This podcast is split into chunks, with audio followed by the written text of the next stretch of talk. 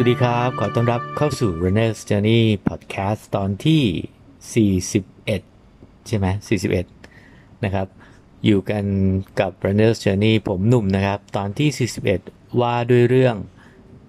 เกี่ยวกับผู้ชายคนหนึ่งที่วิ่งข้ามอเมริกานะฮะ นั่นก็คือเคซังนั่นเอง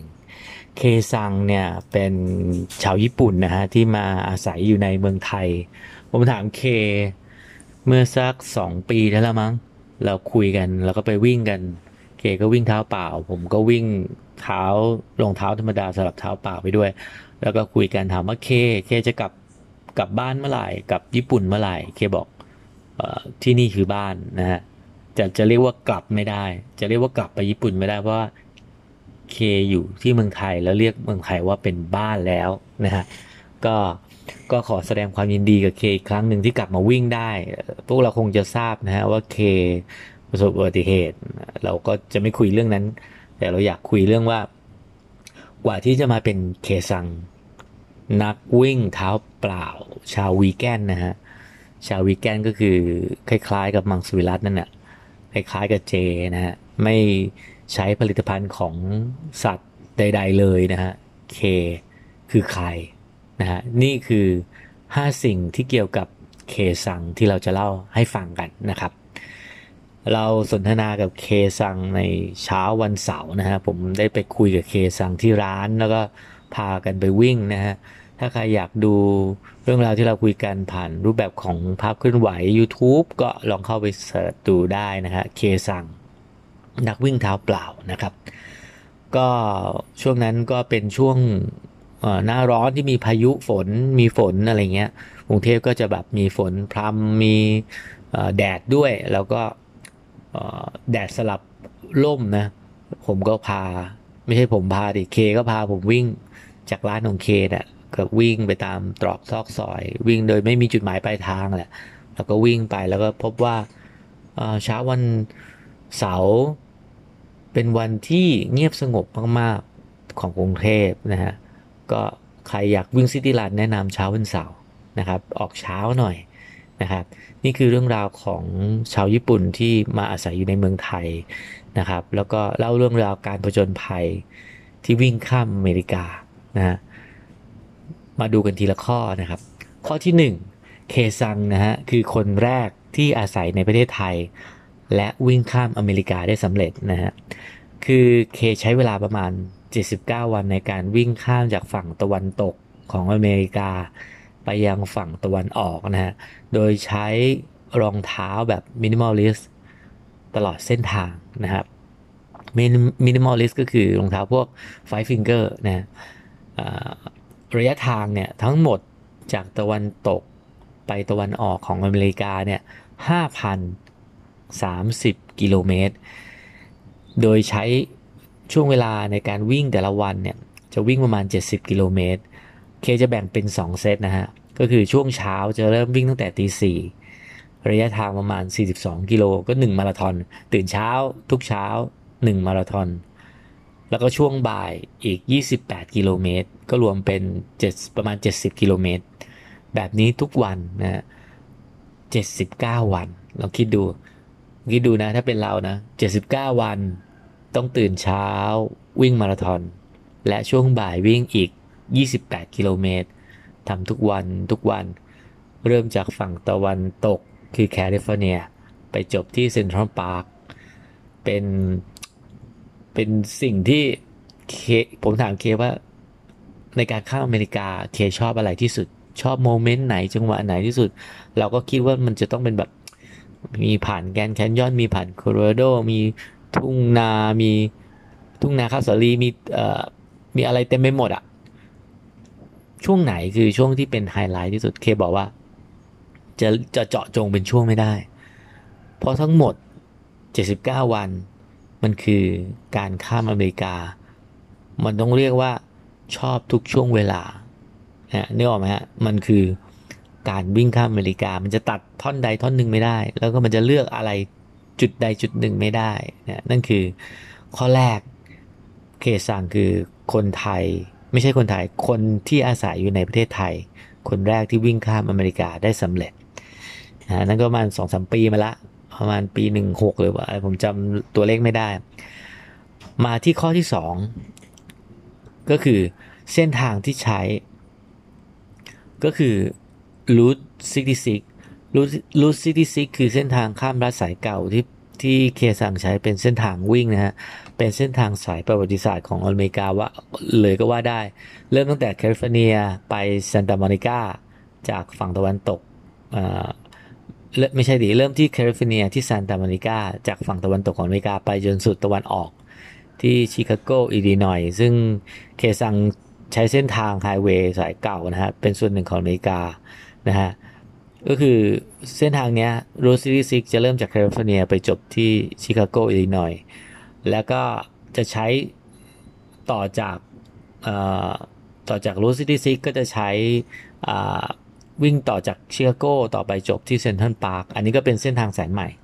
คือเส้นทาง Route Sixty-Six จะไม่ไม่ไม่ครบไม่ครบ route ข้ามอเมริกา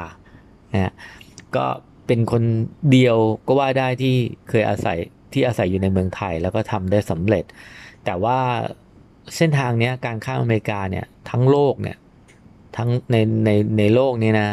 ทุกประเทศรวมกันเนี่ยมีมนุษย์ที่วิ่งโดยใช้เส้นทางข้ามอเมริกาเนี่ยมากกว่า 500 คนนะฮะที่ดูมีคนบ้าๆแบบนี้มากกว่า 500 คนทำสำเร็จนะจริงๆคือถ้าเราฝึกเราวิ่งทุกวันแบบเคซังวิ่งมาราธอนทุกวันก็ก็น่าจะได้ แล้วก็คิดว่าพี่ตูนก็น่าจะทำเรื่องนี้ได้ แต่ว่ามันก็ต้องใช้อาศัยเวลานะฮะ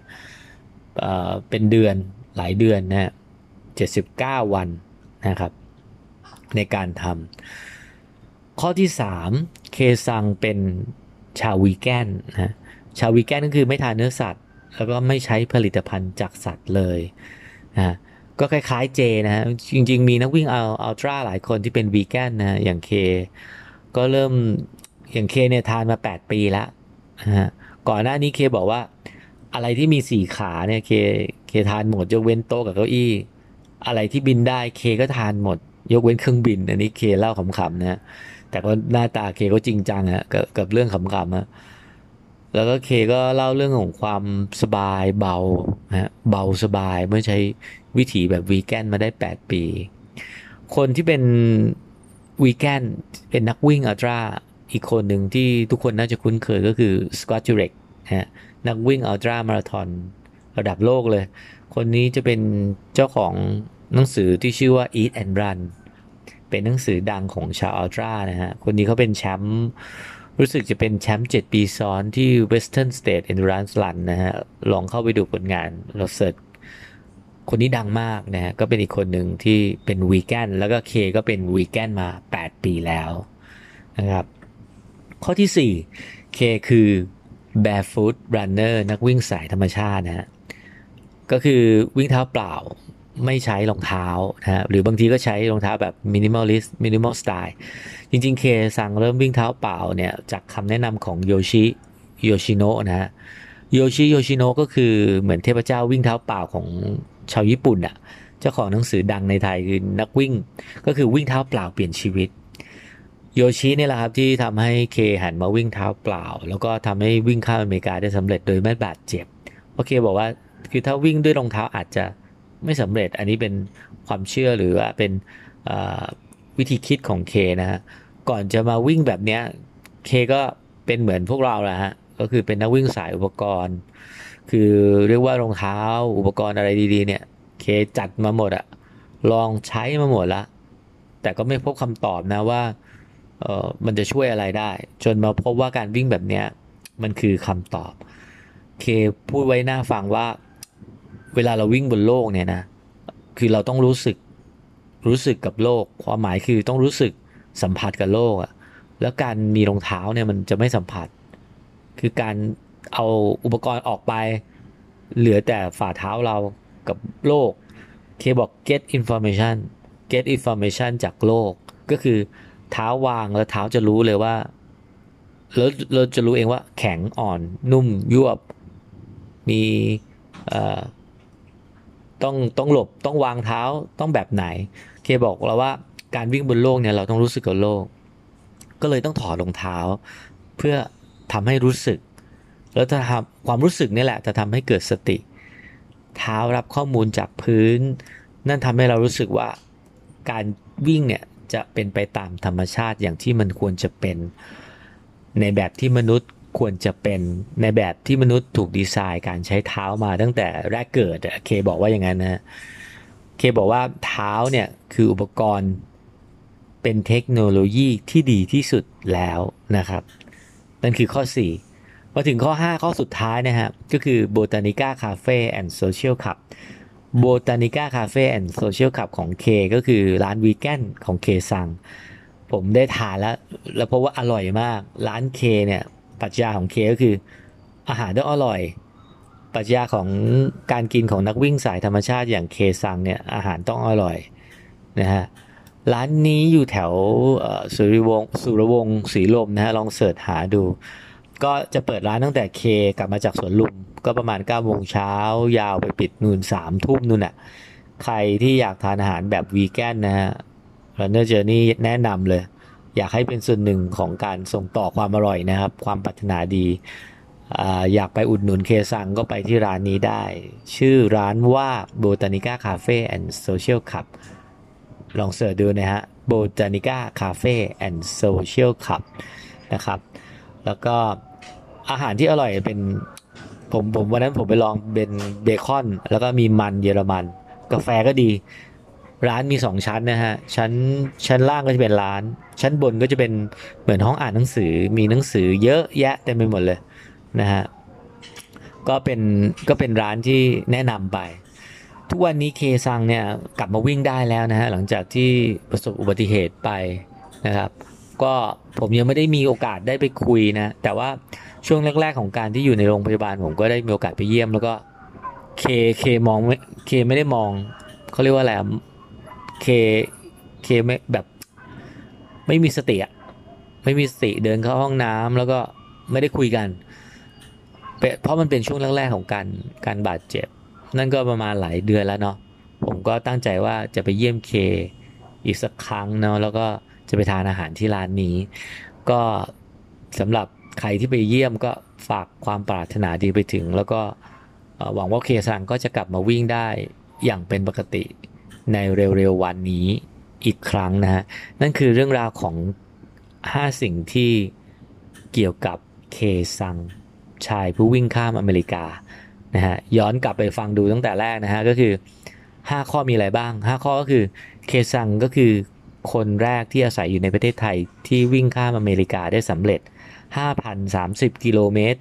79 วันนะฮะ แบ่งเป็นวิ่งวันละ 70 กิโลเมตร ข้อที่ 2 คือ Route 66 คือเส้นทางสายเก่าที่เคใช้วิ่ง แล้วก็ต่อเนื่องจากชิคาโกไปจบที่เซ็นทรัลพาร์คนะครับ5,030 กิโลเมตรนะครับ ใช้ Route Sixty-Six เป็นเส้นทางวิ่งส่วนหนึ่งด้วย ข้อ 3 เคซังเป็นชาววีแกนนะก็คือไม่ทานเนื้อสัตว์ไม่ใช้ผลิตภัณฑ์จากสัตว์ใด ๆ เลย ข้อที่ 4 นะครับ เป็นนักวิ่งสายธรรมชาติ barefoot runner นะครับ ข้อที่ 5 ก็คือ Botanica Cafe and Social Club ไปอุดหนุนแล้วก็รับประทานอาหารอร่อยๆ ที่เป็นปรัชญาการกินของนักวิ่งสายธรรมชาติอย่างเคซังนะครับก็ฝากความปรารถนาดีไปที่เคซังด้วยนะครับ หวังว่าหายไวๆเดี๋ยวผมจะไปเยี่ยมเนาะ ใครฟังพอดแคสต์อันนี้ลองเสิร์ชดูแล้วก็ไปเยี่ยมเคซังได้ ร้านเปิด 9 โมงเช้าถึง 3 ทุ่ม อันนี้ยังไม่ได้อัปเดตนะว่าเปิดจริงทุกวันนี้เปิดปิดอะไรยังไงลองลองลองเข้าไปดูได้นะครับ นั่นก็คือเรื่องราวของ Runner's Journey Podcast ตอนที่ 41 นะฮะ 41 แล้ว ก็เดี๋ยวเราจะขยันทำทุกวันทุกวันให้คุณผู้ฟังได้วิ่งไปด้วย แล้วก็ฟังพอดแคสต์จาก Runners Journey ไปด้วย หวังว่า การวิ่งจะมีความสุขในทุกๆเช้า หรือทุกช่วงเวลาของการวิ่งนะครับ สวัสดีครับ